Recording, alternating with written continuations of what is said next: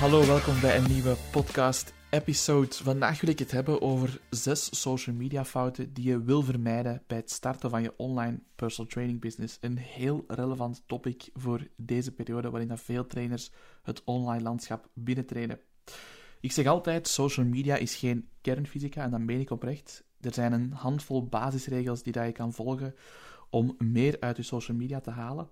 En de grootste fout die je kan maken, dat is blijven zoeken naar de holy grail, naar de heilige graal van social media en alles perfect proberen doen.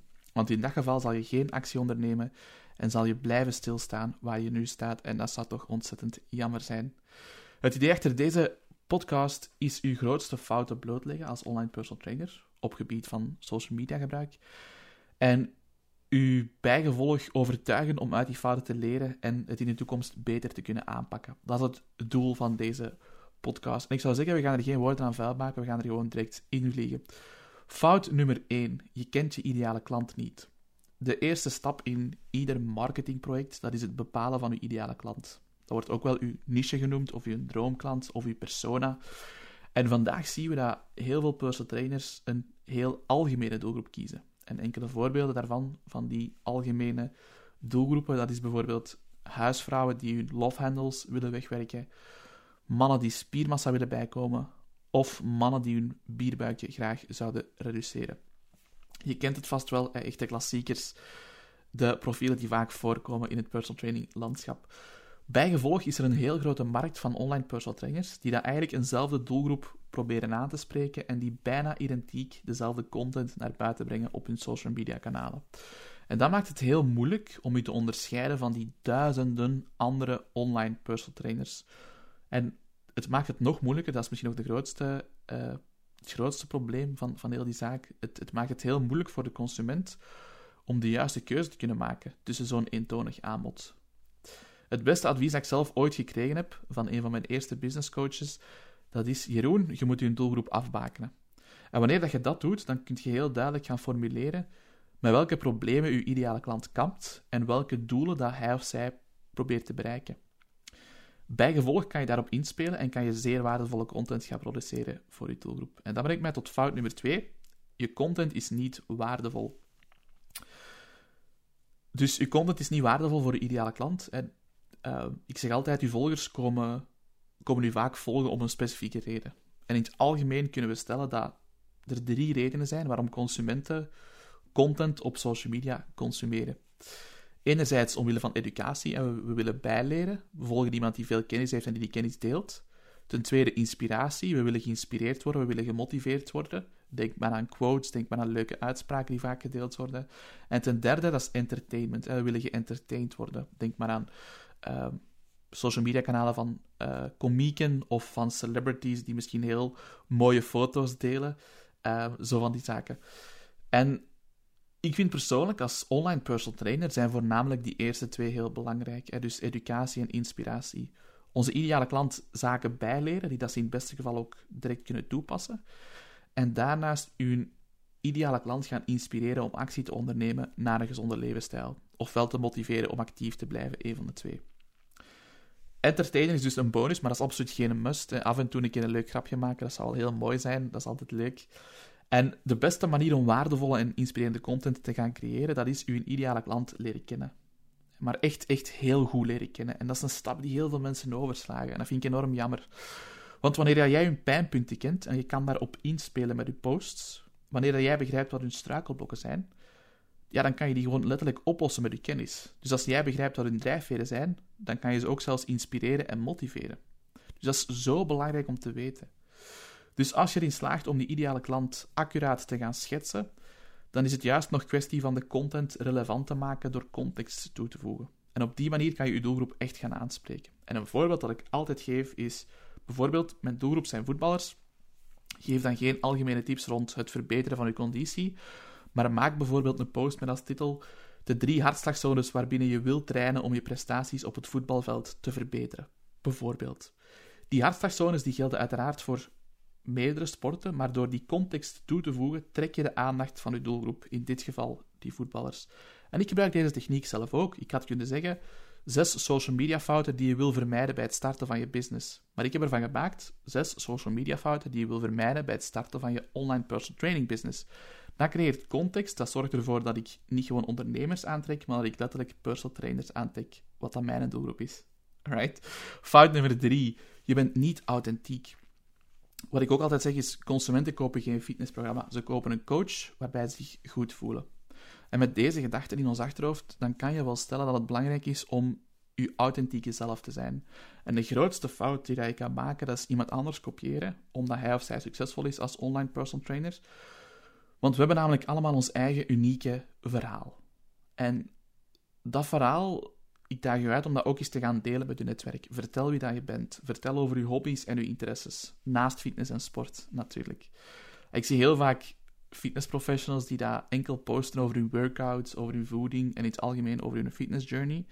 En het lijkt dan snel alsof fitness uw hele leven beschrijft. Alsof er niks anders is dan fitness en, en sport. Nu, ik moet toegeven, als, als gediplomeerde personal trainer begrijp ik dat het verleidelijk is om je content daarop te focussen. Want je wilt je diensten natuurlijk in de spotlight zetten, toch? Maar de consument die denkt anders, die denkt niet zo. Dus uw ideale klant die wil zich verbonden voelen met u als persoon. Die wil zich herkennen in een persoon en die wil zich begrepen voelen. Dus wanneer dat jij gaat posten over je andere interesses, wanneer dat je je fouten gaat delen en wanneer, wanneer dat je aantoont dat jij ook niet perfect bent en dat je misschien niet altijd even sportief bent geweest of dat je niet altijd evenveel sport, dat je een keer toont dat je ook zondigt met je voeding bijvoorbeeld, ja, dan toon je eigenlijk aan aan je potentiële klant, aan je ideale doelgroep, dat je ook een leven hebt buiten het sporten en buiten het gezond eten. Dan ga je tonen dat je menselijk bent en dan ga je met die authentieke persoonlijkheid ook automatisch de juiste mensen gaan aantrekken met je content. Dus je gaat met andere woorden een band opbouwen met de mensen die zich herkennen in u. Dus durf je fouten delen, deel meer persoonlijke content en wijk regelmatig af van die klassieke fitnesscontent. Dat is eigenlijk het beste advies dat ik kan geven voor die derde fout. Over naar fout nummer 4. Je bent niet consistent. Dit is misschien wel de belangrijkste van de zes fouten. Niet consistent posten. In volle opstart is het leuk om content te maken en te delen. Het is nieuw, het is spannend en je krijgt mogelijk heel veel reacties van kennissen en vrienden die dat u aanmoedigen. En uh, mijn excuses naar nieuwe online personal trainers, maar ik moet u een bubbel even doorprikken. Het nieuwe is er snel vanaf en uw vrienden en uw kennissen zullen u maar een bepaalde periode blijven aanmoedigen. En dan is het echt aan uzelf om uzelf aan te moedigen. En ze zeggen soms wel, if no one claps for you, clap for your damn self. Dat is zeker van toepassing in deze geval. En dit is ook meteen wat het kaf van het koren onderscheidt. Uw vermogen om door te zetten, ook wanneer niemand meer voor u supportert. Je zal af en toe een post plaatsen waar je minder reacties op krijgt. Er zullen periodes zijn waarin je weinig engagement krijgt op je content. Het zal ook wel eens voorvallen dat je een tijdje geen nieuwe volgers weet aan te trekken. En dat is gewoon deel van het proces. De, de grootste fout die je kunt maken is stoppen met posten. Dat is een handdoek in erin gooien. En dat is ook, jammer dat ik het moet zeggen, maar dat is ook de attitude van personal trainers die dat binnen de drie jaar stoppen met hun business. Wat je wel wil doen, en wat, wat dat heel hard helpt, is een plan maken. Een contentplan om specifiek te zijn. En dat is eigenlijk een structuur die dat, die dat aangeeft wanneer je post en wat dat je post. Waarin dat staat dat je om de dag post op Instagram en dat je één blog schrijft om de twee weken bijvoorbeeld. Uw contentplan dat vormt eigenlijk de basis van uw social media groei en zorgt er ook voor dat je een structuur hebt om aan vast te houden. Zelfs wanneer je een mindere week hebt of wanneer je geen zin hebt tussen aanhalingstekens om content te maken. In dit geval kan je terugvallen op dat contentplan. Consistent posten en relevante content maken vormen de basis van uw marketingstrategie en dat is toch wel heel belangrijk. Fout nummer 5. Je timing is verkeerd. Waar is de tijd dat je manueel alles moest posten en dat je in je agenda moest zetten, posten op Instagram om 15 uur? Wel, voor sommige personal trainers is dat helaas nog altijd het geval. Wanneer je je content niet inplant, dan ben je eigenlijk verplicht om dat tijdens je dag manueel te doen. En je moet met andere woorden op jezelf vertrouwen dat je eraan zal denken, of je moet het in je overvolle agenda gaan plaatsen als taak. Het resultaat? We vergeten regelmatig te posten, of we posten op een uur waarop onze doelgroep niet meer online is. Been there, done that. In het algemeen willen we uiteraard posten wanneer onze ideale klant aanwezig is op social media. Om het eenvoudig te houden, spreken we af dat je best post tussen 8 uur s ochtends en 9 uur s avonds. Dat is het moment waarop uw ideale klant wakker is. Tenzij dat je doelgroep natuurlijk bestaat uit nachtwakers of iets dergelijks, dan moet je daarop aanpassen. Nu, dat lijkt vanzelfsprekend, maar dat is het zeker niet. Toen ik zelf nog geen gebruik maakte van tools zoals Later, dat is een, een tool die ik gebruik om mijn social media posts in te plannen, dan vergat ik gewoon regelmatig te posten terwijl ik wel content had klaarstaan. Het gevolg was dat ik mijn post vlak voor bedtijd zou plaatsen. En dat was dan meestal tussen 10 en 11 uur, het moment dat ik ga slapen. En eigenlijk is dat ook een moment waarop dat vele mensen van mijn ideale doelgroep, van mijn ideale klanten liever, reeds in dromenland zitten. Dus je gemist de kans om mijn content te laten zien. Wil je echt werk maken van die timing en er het maximale uithalen, dan, dan kan je in dat geval ook testen op welk moment dat je content het meeste engagement opwekt. Daarvoor heb je wel een Instagram business profiel nodig om die statistieken te bekijken. Maar dat kan je eenvoudig testen door op verschillende tijdstippen te posten en eigenlijk te gaan kijken wat het beste werkt voor jouw doelgroep. Marketing is uiteindelijk altijd testen, meten en optimaliseren. Zo simpel is het. Persoonlijk vind ik dat zelf een beetje overkill en zou ik adviseren om te posten wanneer je ideale klant wakker is. Je content inplannen helpt alvast om het niet te vergeten. Dat is het voornaamste. Over naar de laatste fout, en ook een hele belangrijke, een waar ik heel veel, soms toch wel discussies over heb met personal trainers, zowel ervaren als nieuwe personal trainers.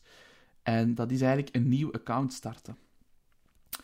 Stel je voor, je bent net gestart als online personal trainer. Wat is dan het eerste dat je doet? Voor velen betekent dat vaak de start van nieuwe accounts.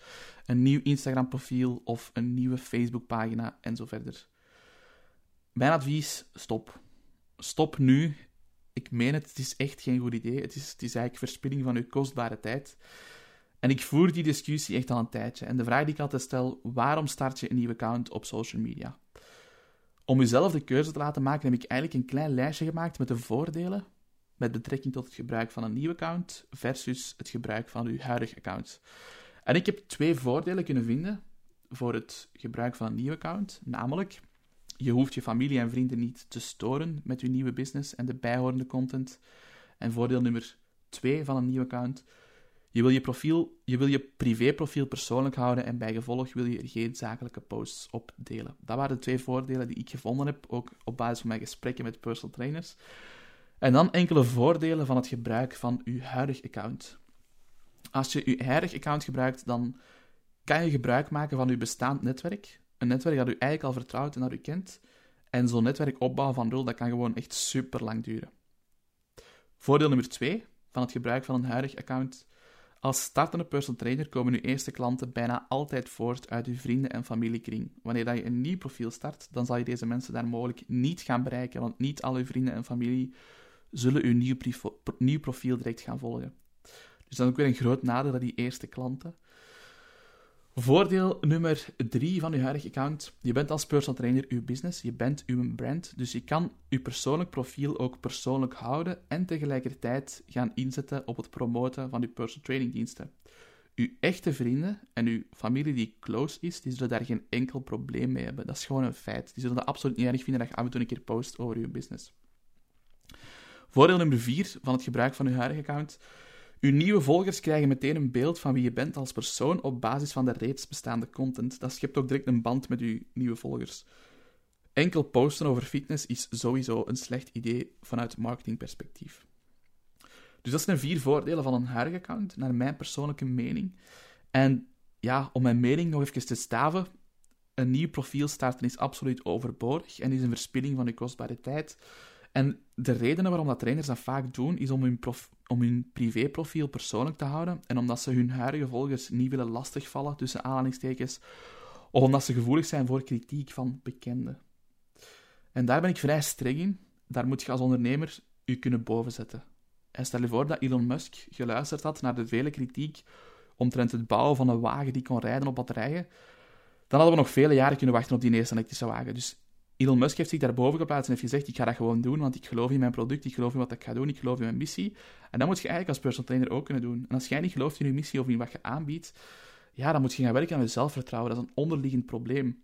En daar ben ik echt vrij streng in. Nogmaals, als ondernemer moet je je boven die kritiek kunnen zetten en moet je je erboven kunnen zetten en niet te veel aantrekken van wat zullen andere mensen van mij denken.